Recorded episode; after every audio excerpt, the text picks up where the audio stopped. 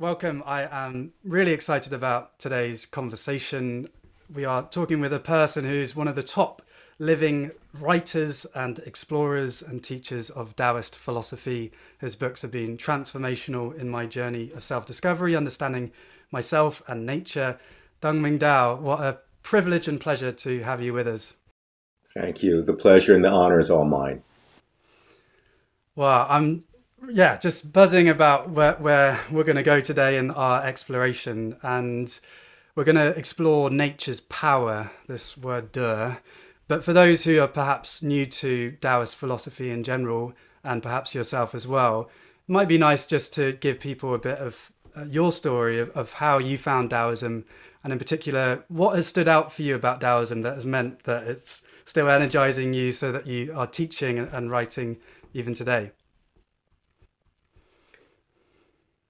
I got interested in Eastern philosophy as a teenager, and I was crawling around my mother's bookshelf, and I came across some books about Zen Buddhism and a translation of the Tao Te Ching.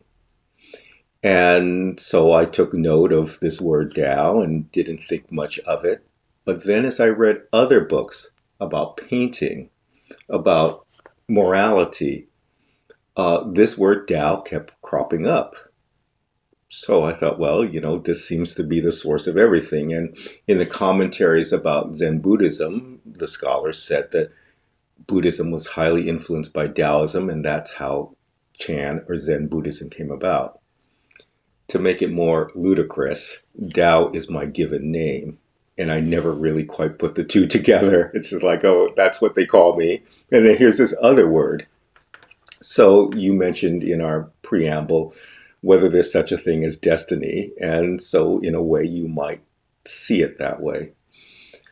One of the things that intrigued me was that there was an assertion that Taoism could be found by physical means first.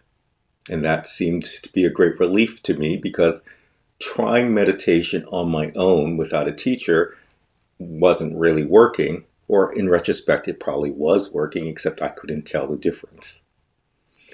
So I had an eye out for that, and as a consequence, I started taking Tai Chi lessons because of this idea that the physical could lead to the spiritual. And eventually I met my Taoist master, Guan Sai Hong, and I met him in the early eighties, and that was exactly the path that he advocated. From a step-by-step approach, what you do in your warm-ups proceeds all the way in an unbroken path to meditation, and that if you wanted spiritual realization, meditation was the key to that. That's the simple path I still follow today. And after more than four decades of exploration and going to see every spiritual teacher who comes to the Bay Area, I still find this to be the best path for me. Very simply, Taoism can answer every question that I have. And I'm, at least personally, can't say that about any other philosophy or any other religion. It works for me. And especially because I revere nature. And Taoism speaks of the primacy of nature, and in fact, that all we need to do is pattern ourselves after nature. That's a great relief to me, because anything that's patterned after human-defined laws seems to be fallible. Anything that's advocated by argument and logical conjecture can be undone. Nature cannot be undone. We are minuscule compared to nature. We are limited in our lifespans, but nature is eternal. So why not go to that source of truth instead of a man-made one? So that's what keeps me going. And believe me, I am tested every day. I test my path every day. And when I teach, I'm asked questions all the time, some of which I've never heard before. And I can always find the answer in what I've learned. I've never been left saying, oh, I don't know. Mm. So that's good, I think. And that's what keeps me going. Mm. Beautiful. Yeah. what particularly resonated with me with Taoism is that it looks holistically at your flourishing mind, body and spirit, and also your relationship to your environment. And yeah, for me, I was quite indicative of the West, of seeing the body as simply a vehicle to move the brain between meetings, as Ken Robinson likes to say, and to come into the body and realize that it is this kind of safe space where I can just relax these the turbulence of my mind. And yeah, all these insights from thousands of years ago, that are, the fact that they can still help us despite the world being so different today, means that yeah, they have kind of spoken to some deep understanding of what our nature is as human beings. Uh, and yeah, it's very powerful. Despite the world being so different today, these ancient uh, insights can help us. And yes, what is your... In, I'm sorry, go on. Please, on. Please, please. Oh, what, what, what I was going to say is, when the ancients, such as Lao Tzu, left us this, these texts, it's for no personal profit of their own. They're dead. Mm. They get nothing out of it. What they did was they left us signposts in a very unselfish way, and they're hoping that we can find our way more readily. That's what people like you and I should be doing, making life easier for other people. And in that way, we carry on the tradition. Yes. Yes, and the simplicity of these teachings, they're not trying to self-aggrandize. It's just simple observations of nature, and given that these cycles continue thousands of years later, those observations are still valid, and that learning doesn't have to come from the outside in, right? This is the authority of the book, but instead we can actually find this through our own experience. And yeah, Lao Tzu and these great texts can point us towards these things. Something I love about your work is just the simplicity of it, and yeah, the basing it in real accessible everyday behaviors. Uh, and so, for example, one, one of the great books that I'd recommend to the audience is three sixty-five Dao, which is a daily meditation book of some insights from from observing nature, both within the nature within and nature without. And yeah, those observations are powerful, of that mode of learning that can come from our own experience rather than just the authority of a text. Well, the Tao Te Ching speaks of simplicity. And it speaks of being like a valley. And a valley doesn't have to do anything to fulfill its purpose or its role in life. And yet, everything has to come to the valley. The water runs off the hills, the animals come to the valley, and as a consequence, the valley is one of the most fertile places there are. It does nothing, and yet everything comes to it. What that means by comparison is that there is an inner truth to each of us, that we don't need to be anything else but open in ourselves, and all things come to us. Our folly is that we think we need to do something, that we need to become something. But to pick up on what you just said, maybe who we are is all we need to be. And maybe the only wisdom that we need in confirmation of what we read is also within us. Mm. Yes, and in my mental health journey, I would convince myself I was this. If I had a bad week, I would call myself a failure. If I got anxious, I'd beat myself up and tell me there was something wrong oh, with no. myself. And yeah, when I began my journey of Taoism, is just actually, you know, I am this manifestation of this mysterious and powerful intelligence, and we all are, and are walking, talking, breathing miracles of nature. And to kind of connect with that is just creates that perspective where we can actually, and I have found, just to relax into being myself, warts and all, even the parts of myself that I don't like, because they come from this idea of the Tao. Maybe you could talk a bit about, it's obviously the big question in Taoism and the first one that people explore, but um, what what is, when we talk about the Tao of Taoism, what, what are people referring to? If you look up the word in the dictionary, it has like over a dozen meanings. It can mean the way, direction, uh, method, principle, and so on. In the simplest idea, it's movement. Everything in the universe moves.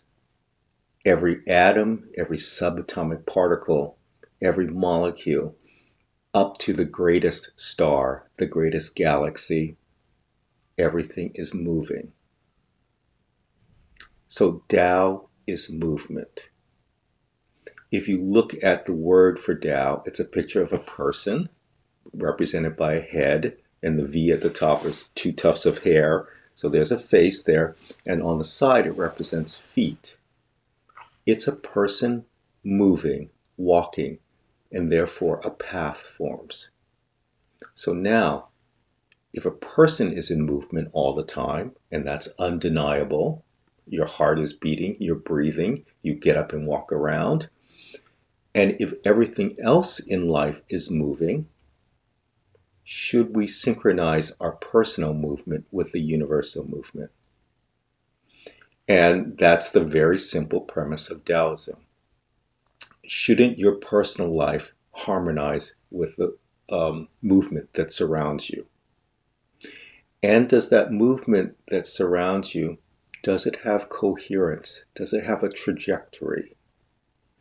And then we might want to be tempted to think about a linear kind of movement. But Taoism very much champions the idea of cycles.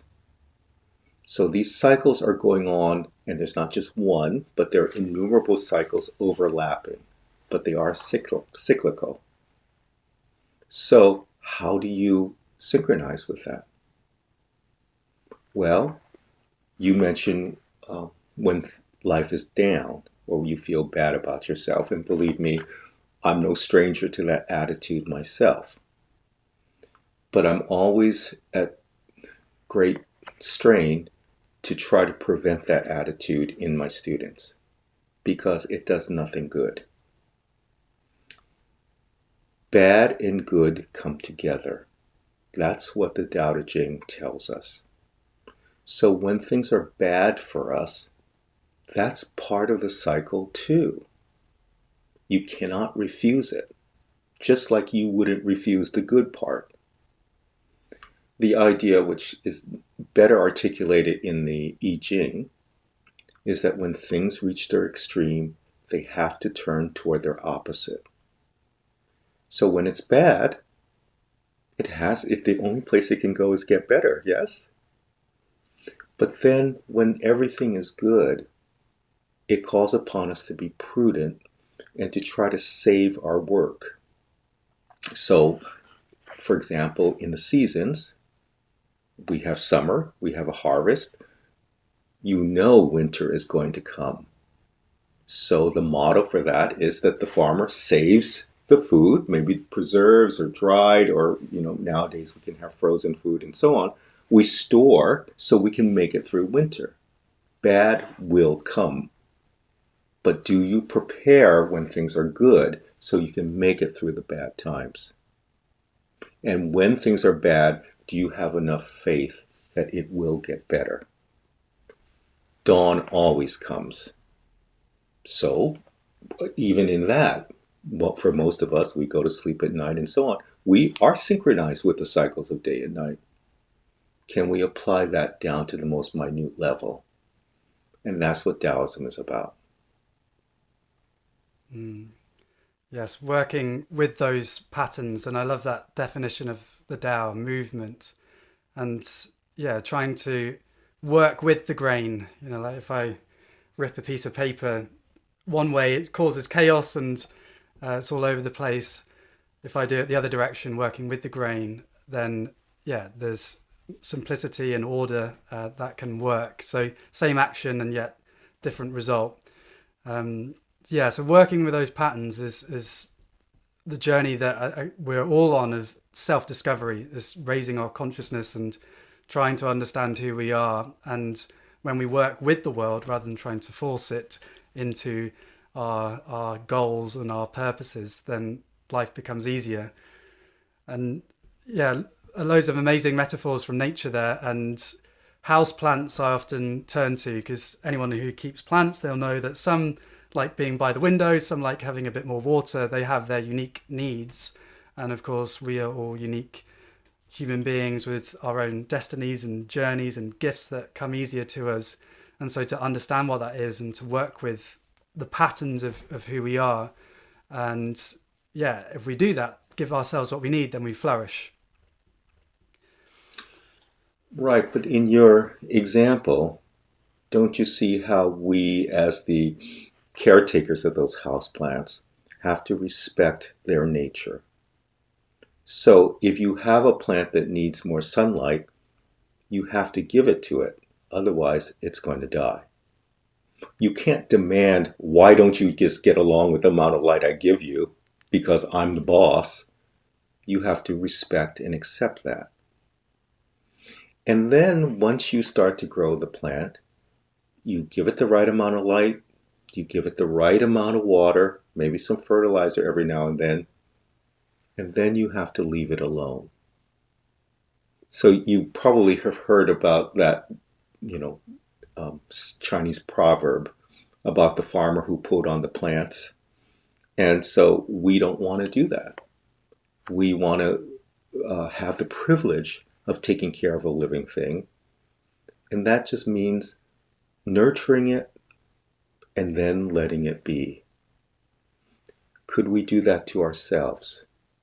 Could we respect ourselves as much as we respect our houseplants? And oftentimes we don't. We say, why aren't you getting by with five hours sleep? Why aren't you going to work at six thirty in the morning? Why aren't you working harder? Why aren't you smarter? Why aren't you this, this, this, this, this? We beat ourselves up with a greater vehemence than anybody else. And that distorts us. So it's not a matter of practicing to, quote, get better.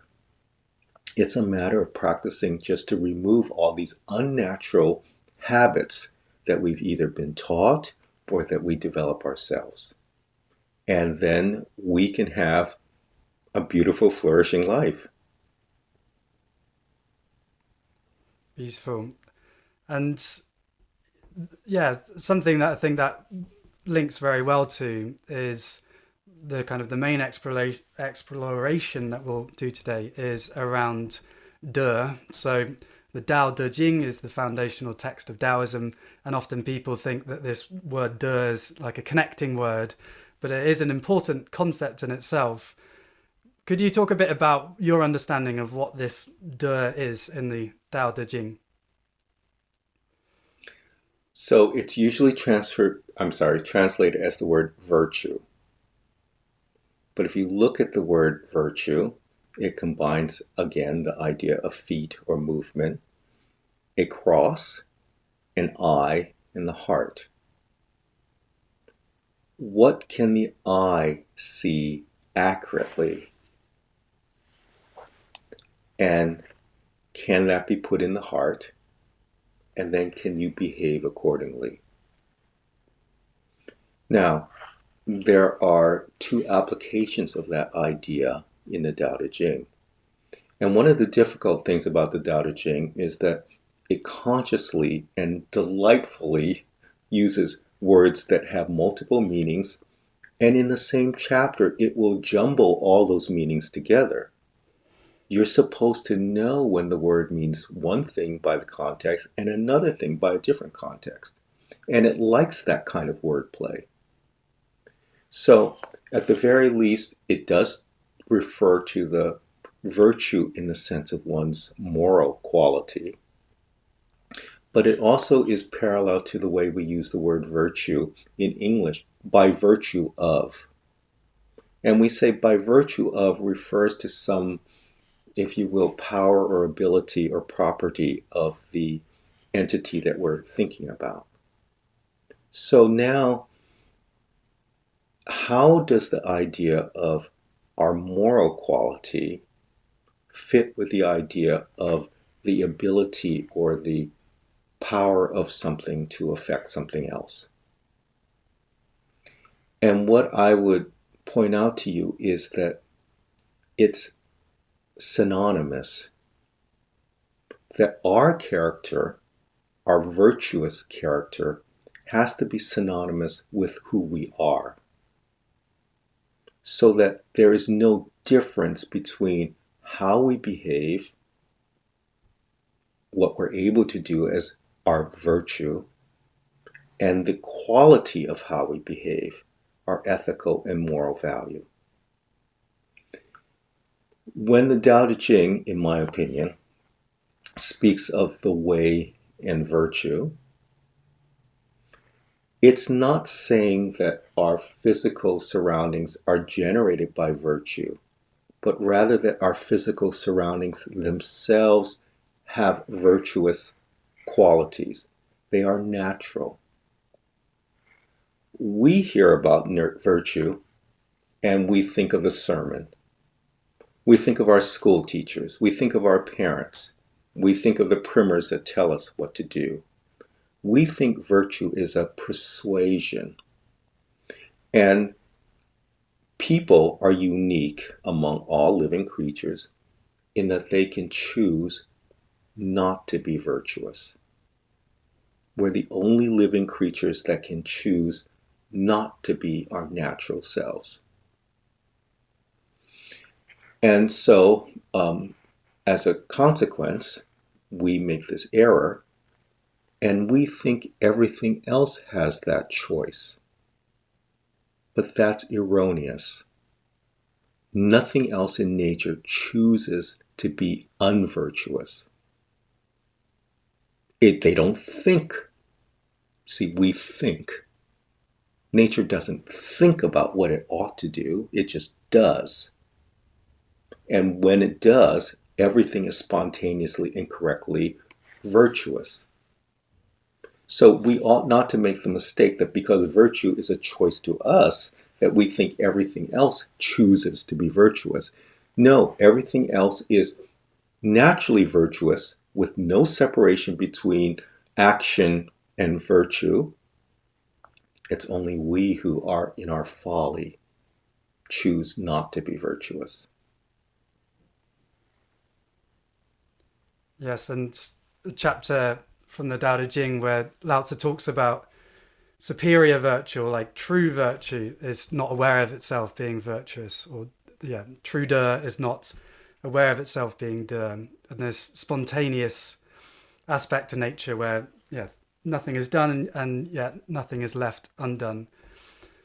And maybe now's a good chance to explore chapter fifty-one, which is a interesting kind of yeah, go, it's quite a detailed explanation from Lao Tzu of kind of the relationship between Tao and De and all the myriad things. And I believe we have the privilege of you exploring your own interpretation of chapter fifty-one. Right. So, you know, he opens up, and the way I translate is that Tao gives life and virtue fosters it. Now, that would make it seem as if it's a two-step process. But I think we need to see that as aspects of the same thing. That Tao does give life, and it's the virtue of Tao that fosters it. It's not handing off to somebody else, right? Um, what that means is that everything comes from Tao, and I'll come back to that in a minute. And then for it to grow, it's being, it's growing by being fostered through the virtue of Tao. Now, I referred earlier to the movement of the universe. We cannot deny that everything comes to us from outside. You have to breathe, you have to eat, you have to drink water, you have to stand on the ground. Without gravity, you just float off. Everything comes to us through this movement. That's what giving life is. And life creates new life. There's one unbroken stream of life in this world. And that stream is traceable, in theory, back to the very first moment. That's what evolution is about. All of us have parents. None of us came into this world without a mother and father. Life makes new life. And if we have children, we become their parents, and life makes more life. But once you have that life, why does it grow? Why is it supported? And you see, once life takes place, the virtue of this world continues to support that life with food and air and water and sunlight and wind.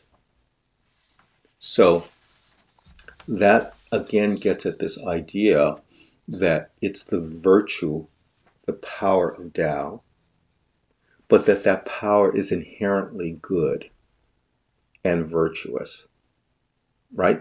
Um, nobody is ever denied air by nature. It's just all around you. And nobody would be denied anything else, food and water and so on, except for the fact that we have messed everything up with pollution. But that's not what nature did. We poisoned ourselves. And we have created an economic system that consciously tries to withhold access. Oh, you want gold? I'll sell it to you. You want a peach? I'll sell it to you. You want an iPhone? I'll sell it to you. You don't have the money? Well, too bad. But you see, and so far, if they could, I'm sure someone would try to sell air to you, but it's just, you know, too outrageous and too difficult. They already try to sell water to you, right? The bottled water that's everywhere and so on. It's okay when the exchange is fair, but we live in a world where that has gotten way out of whack and is unfair. So aside from the way we've messed everything up, nature will deny nobody. Virtue fosters. And you could, if you lived in a world that was completely natural, you could go your entire life and be provided for. And you don't have to qualify. You don't have to do anything special. Nothing. It's just all there. And by the way, look how marvelous it is. Nature takes all of our waste, the waste gases, you know, everything else that you eliminate, and it turns it back into new life. And at one time, in the old days, there were night soil collectors. And that's an example of how our waste, which we don't want, which we find odious, which we even find sickening and disgusting, nature takes it and it makes new life. Nobody can do that. So this is what it means. The Tao gives us everything, but then is it incoherent? Does it stop after that? No. The virtue of Tao consistently and endlessly fosters us.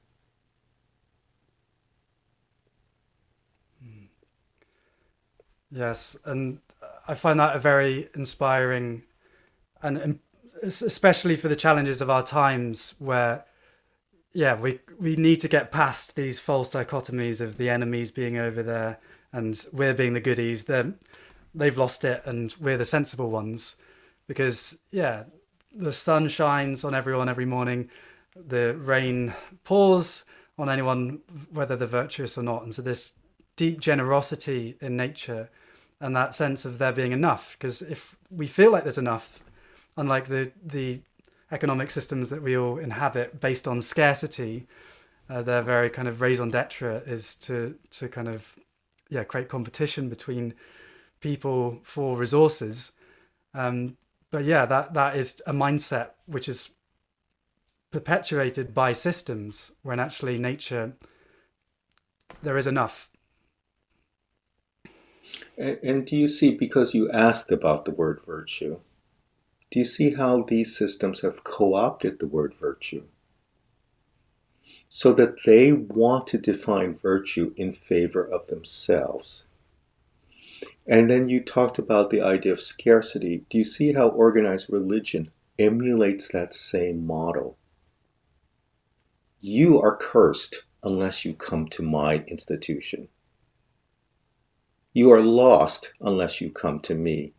And only I can give you access to the divine. So if you want to come, you need to join. You need to tithe. You need to offer your devotion. You need to give me your children to raise in my organization. And then we have followed that same model. They have tried to substitute a human definition for virtue instead of a universal and natural one.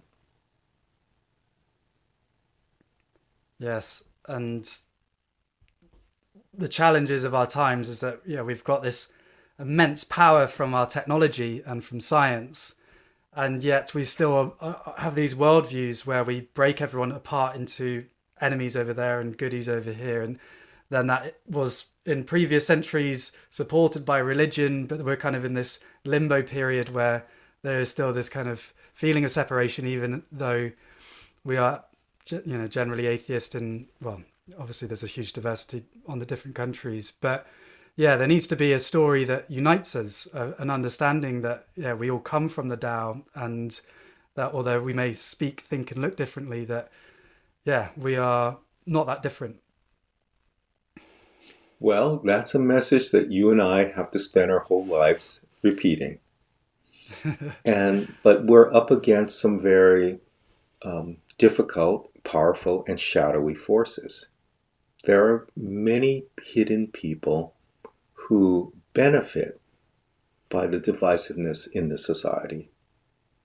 And if you have any bit of education, the theories and the logic that they're putting out becomes more and more absurd and very difficult to justify if you have any kind of critical thinking at all. But they get away with it. And then they exploit that divisiveness. Someone is profiting from the divisiveness. This is our great folly as people, is we think the words have the force of real meaning. But words are also used to lie. So not just the divisiveness of society, but the deception that's rife in society is a great tragedy. So maybe that's why the Tao Te Ching opens up with a warning about words, mm. right? They are not the constant Tao. And there are all sorts of people who are throwing words out there with greater um, rapidity now with the internet. And they are deceptions. And people by the millions fall for them.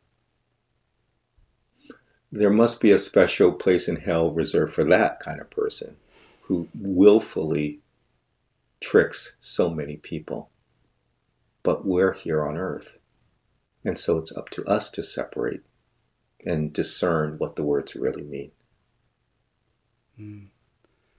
Yes, an inspiring message. And, and again, that's one of the, the things that really resonates and I celebrate about Taoism is the very opening lines are, you know, the Tao that can be talked about or contained in words is not the actual Tao. If someone gives you an X, Y, Z, this is how the world works and this is the team you should be on, uh, they have yeah missed the full complexity and wonder of, of how things really work.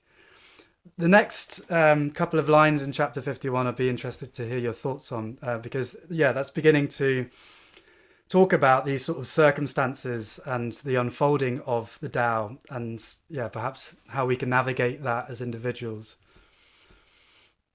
So, it, at least in my interpretation, things take form and power completes them.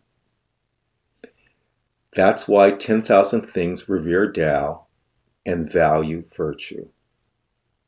So, things take form. And you know the idea that matter is energy and energy is form, right? So energy manifests itself and it takes on a certain form. But then when, just as a kind of metaphor, you have a body, but why does that body move? And in the case of a human being, why are you born with instincts? Why are you born wanting to eat and be warm and so on? You come with those qualities. And so it's the power, this kind of universal power of life that helps you survive in this world. ten thousand Things is a reference to all living creatures and all matter as well. That means everything, if you will, everything and everybody, okay? So that's why everything reveres Tao, because it realizes that the movement of the world is what, you know, was our origin and so on. And they value virtue, that virtue that makes us alive. That's also natural, right? It's only we, again, who can choose to be irreverent. When Tao is revered and virtue is valued, then everyone heeds with constant nature. So, if you choose to revere Tao and value virtue, and if you can find those um, ideas within yourself, and you heed it, you'll find your own constant nature. Well, what does constant mean? That means that which is always there. And when we go with man-made ideas, it becomes inconstant. We're in this, on this roller coaster of good and bad, good and bad, good and bad, want and don't want, mine and not mine. But if we can revere Tao, we will then value nature. And then we will see our own nature too. So Tao gives life, virtue fosters. They forever raise all, shelter from harm, nurture and protect. This is one of my constant messages. This is a good world. Uh, I forget who said, you know, life is nasty, brutish, and short. Hobbes. But Hobbes, yes. Um, but it's not. You see, it's a good, wonderful, beautiful world. If you, you talked about going out in nature and that there's a gorge that's ten minutes away from you. If you go out into the world where there are no people, which is getting very hard these days, it's a marvel of how everything is balanced and working.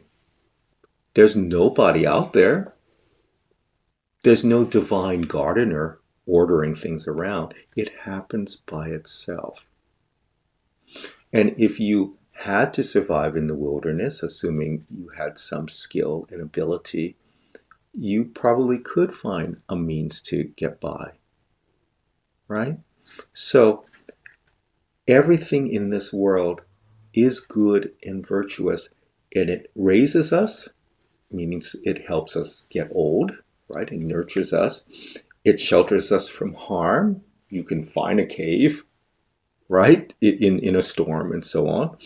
And it nurtures and protects us. You know, it somehow, including our own instincts and abilities, we manage to get to old age without really just killing ourselves. Well, that's a kind of virtue too, yes? And that's inborn. So now if you consider, I think these last lines actually open the way to another kind of view. So let me read that first, at least in my interpretation. Life and non-being, action and instability, endurance and disorder, these are called mysterious virtue. So now it's giving you a definition of virtue, of this mysterious virtue. And do you see how it gives us pairs of values? And I, I try very hard to say things like opposites, because I think that sends the wrong message. These ideas, life and non-being, for example, or action and instability, these come together. You cannot have one without the other. You can't just, I'll take the second half, but I, I don't want the first half. No, you, everything comes together. So how is it that life consists of all these pairs, but we, even though we might judge them to be opposites, they emerge as a kind of unity? So in the Tao Te Ching, everything happens through these pairs. Um, one of the opening statements is, the world um, only knows beauty because of ugliness. We only know things because of contrast. If there was no contrast, you and I couldn't even see each other right now. So you need dark and light, even to judge the world. And if there wasn't a sequence of silence and sound, I wouldn't be able to talk to you. Everything consists of these pairs, and these pairs must be taken together and cannot be separated. How is it then that the world works through this kind of um, binary movement? That's what mysterious virtue is. And so you talked about the divisiveness of the world. And we as human beings are preoccupied with the seeming ultimate pair, life and death. And it's the combination of those things, why that continues to work, how Tao takes those pairs and unifies them, that becomes the mysterious virtue. The virtue then, again, virtue as the power of, you know, an entity to complete something, as well as the fact that that power is good. That's mysterious. Another term for mysterious is profound. Here we are searching for the truth, theoretically. It's right there. It's in our very being. It's all around us. This profound ability of Tao to bring forth life and to nurture it. Wow. So much, yeah, deep insight there, and so much to celebrate. And yeah, I think it's such, such an important feeling that we are supported, and actually we do live in an incredibly, unbelievably beautiful world, and this abundant creativity. And yeah, the, the idea from Hobbes that life is short, brutish, and Uh, brutal, whatever the, the third one is, Na- is. Nasty, brutish, and short. Nasty, brutish, and, and short is, it undersells the true magnificence of, of nature. And of course, we are one manifestation of that. And yeah, I think that one of the most powerful practices has been centering for me. And I think that idea of constancy is, is so important. You know, like, history shows that nothing is inevitable. And so, like, the way that we currently set ourselves up, although those in power would like us to believe that this is just the way things are and human nature is selfish and this is the best system for us. Uh, but history shows that that's not the case. Uh, and yet we as individuals can connect with our center and, and, yeah, returning to the body. And this is how we started our conversation of you, on, you coming to Taoism through these body practices, and that being an inst- instructive teacher, because yeah, wherever you go, taking a breath, coming back to the present moment can be that safe space to return to, which is a super powerful practice.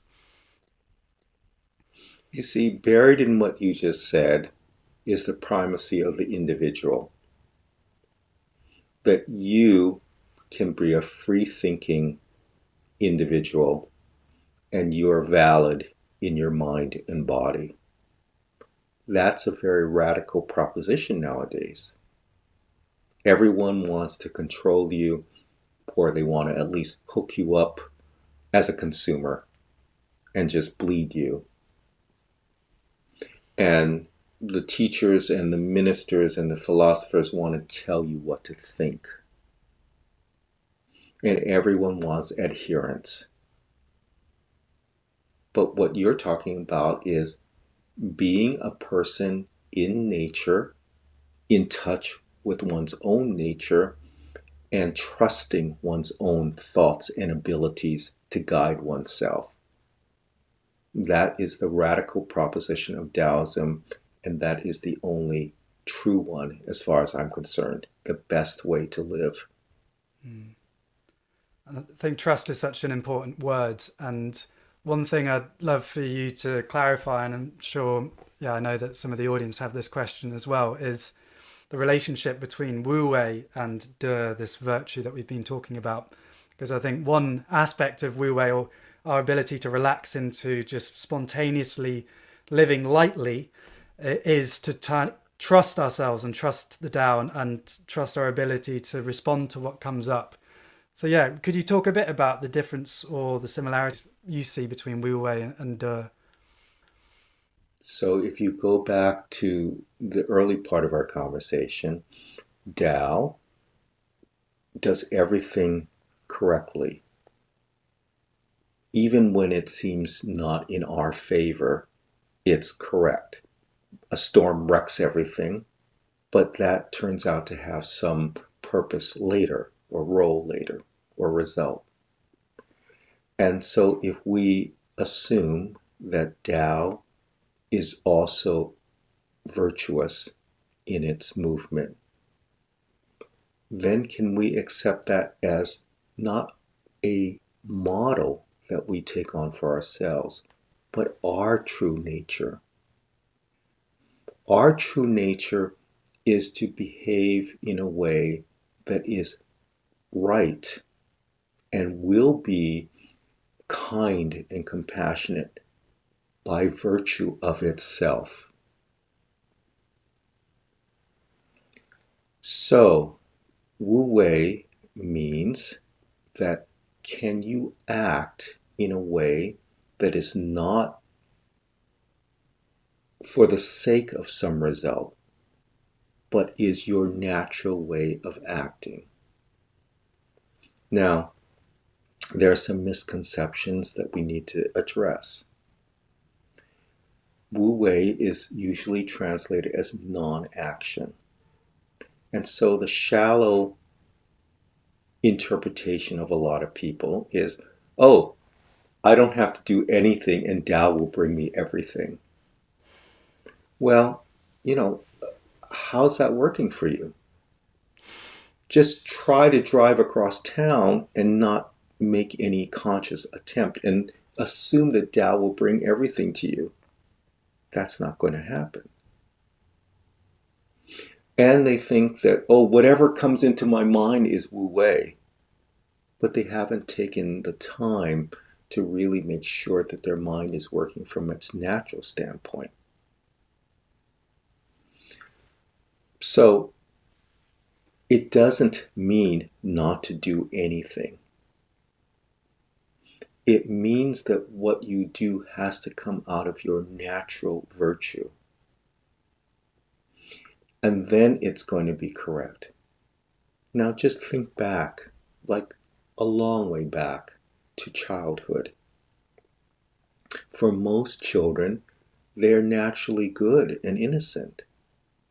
If a, a classmate falls down and skins their knee, then they get upset and they go to tell the teacher, right? And they'll take care of somebody. It's only as we get older and get distorted by society that that innocence gets trained out of us. Oh, get the other person before it gets you. Life isn't going to do you any favors. Why are you helping him? He's a competitor. You need to be first in your class. You need to get this job. Nobody else will get it. Right? We're trained to be selfish. And so that natural innocence is suppressed or destroyed.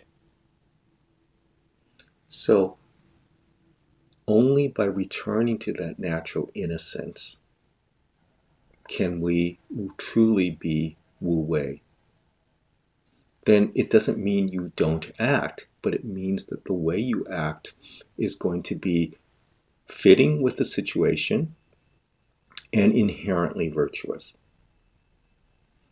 Now we have a um, a problem as human beings. We think first and then we act. In fact, I, I know I had teachers who talked about that all the time, and maybe you did too. Think before you act. Think first. Didn't you think about it? But you see, immediately there's a division between our intention and our action. Can you attain a state of Wu Wei in which there is no separation between thought and action? Now, as an example, what happens when a cup falls off the table and you try to grab it by reflex? There is no thought and then action. Or what happens if you play music or you dance? If you try to count the beats, or you say, yeah, I'm going to do this pirouette now, and you've never done it before, or yes, I want to play this chord, and you don't quite know where to put your fingers, that's not non-action. But a great musician, it just, some Chopin piece just flows out of them, and you just, you're left with your mouth hanging open, and they say, I don't quite know how it happened, when they come off stage. That's a kind of non-action. You see? So to attain that state in which there is no division between thought and action is also Wu Wei. So non-action, in short, is a kind of state of being in which we spontaneously act in accordance to circumstance in a way that is naturally virtuous, uh, and then there's no division between thought and action. That is, to me, uh, a better way to think of Wu Wei. Mm. Amazing. And yeah, lots of practical ideas there. And because that is quite a tangible way of understanding Wu Wei, is that can you unify your intention with your action? And yeah, there's conversations, for example, like here now, we're not pre-planning what to say, you know, hopefully just being present. And there's this immense subconscious intelligence that then, you know, you say something and then a thought pops up and then you just simply communicate it. You don't have to, you know, be in a date and be writing down the five-step plan of what you're going to say when. Just allow that, right. that intelligence. Right. And I think you also struck on something else. What does it mean to be with somebody else? All you have to do is be present. And that is all you need to do. But you know, it's it's like somebody who's about to go on a date and they like try to write out some clever thing to say, and yes, you know, at this point, then maybe I can kiss her and all that. That messes everything up. Just be there and be present. And on the other end of life, um, I know people now who are going through a difficult time because someone in their life is dying. What do I do? What do you do? You just have to be there. You're not going to necessarily change the outcome if the prognosis has been, you know, difficult and the person is in hospice. And you're not going to benefit anybody by lying to them. Oh, you're going to get better. No, you have to accept the situation and be there, as difficult as it is. But by being there, you have to trust that your mere presence alone is what is necessary. You're an important person to that dying relative. And all they want is to see you and for you to be there. And do you see how beautiful that is? You don't have to be somebody else. You don't have to dress a certain way. You don't have to have fancy words. You have to be there, and that's comfort enough for that person. So I think we overlook that too. If I'm here and I'm myself, is that good enough? And not only is it good enough, it's the best way to be. And that's what Tao champions. So you are Tao. and you have virtue, or you are virtuous, and that's enough. That's all you need to be, and that's the message. And then we say we're still dissatisfied. You know, no one admired me, or, you know, I was just quiet in a corner and no one came up and talked to me and so on. But that's okay. Don't try to pretend to be somebody else. And what happens when it's the other way around? Oh, a thousand people wanted my autograph. And don't be foolish enough to believe your own press. You had a task when the thousand people came up to you, and all you need to do is fulfill that with humility and compassion, and then the job is done, and you go on to something else. So whether life is grand or whether it's low, we accept it because we don't try to make these distinctions. We don't try to puff ourselves up. We want to claim that inner innocence. And that, again, is our way and our virtue. Um, yes. Our presence is a present, as a, a nice yes, little rhyme. That's and, good. Yeah, it's a real gift. And, and one feels it when the person in front of you is really present, and you can see that they haven't glazed behind the eyes, and there's the their spirit looking straight at you, and that is a precious thing, and and actually very liberating to to hear that. And I think that's such a, a beautiful message for us to to close up our conversation for today, is to, yeah, we are enough. And in those situations that can be difficult, where we think, oh, what do I need to say and what do I need to do, but just bring yourself.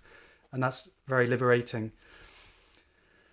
Thank you so much for today. Wow, what a deep conversation and understanding, yeah, the Tao and De, this this virtue coming from this incredible intelligence that we are all a part of, and yeah, holding on to the center and our nature and realizing that that's enough. Any closing thoughts and any resources that you would, if people would love to learn more with you, any books or courses that you'd recommend for the people to continue their journey? Well, I think they should watch your videos, number one, right? Um, and, you know, you can look up my website, Deng Ming Dao dot com, and, you know, I offer occasional Zoom courses and also free talks on uh, via Zoom. So if you're interested in more, you know, look that up, and you can also find a list of my books there. So it's really my privilege and honor to talk to you, and I enjoyed our conversation, and I wish you the very best. Thank you. All the best.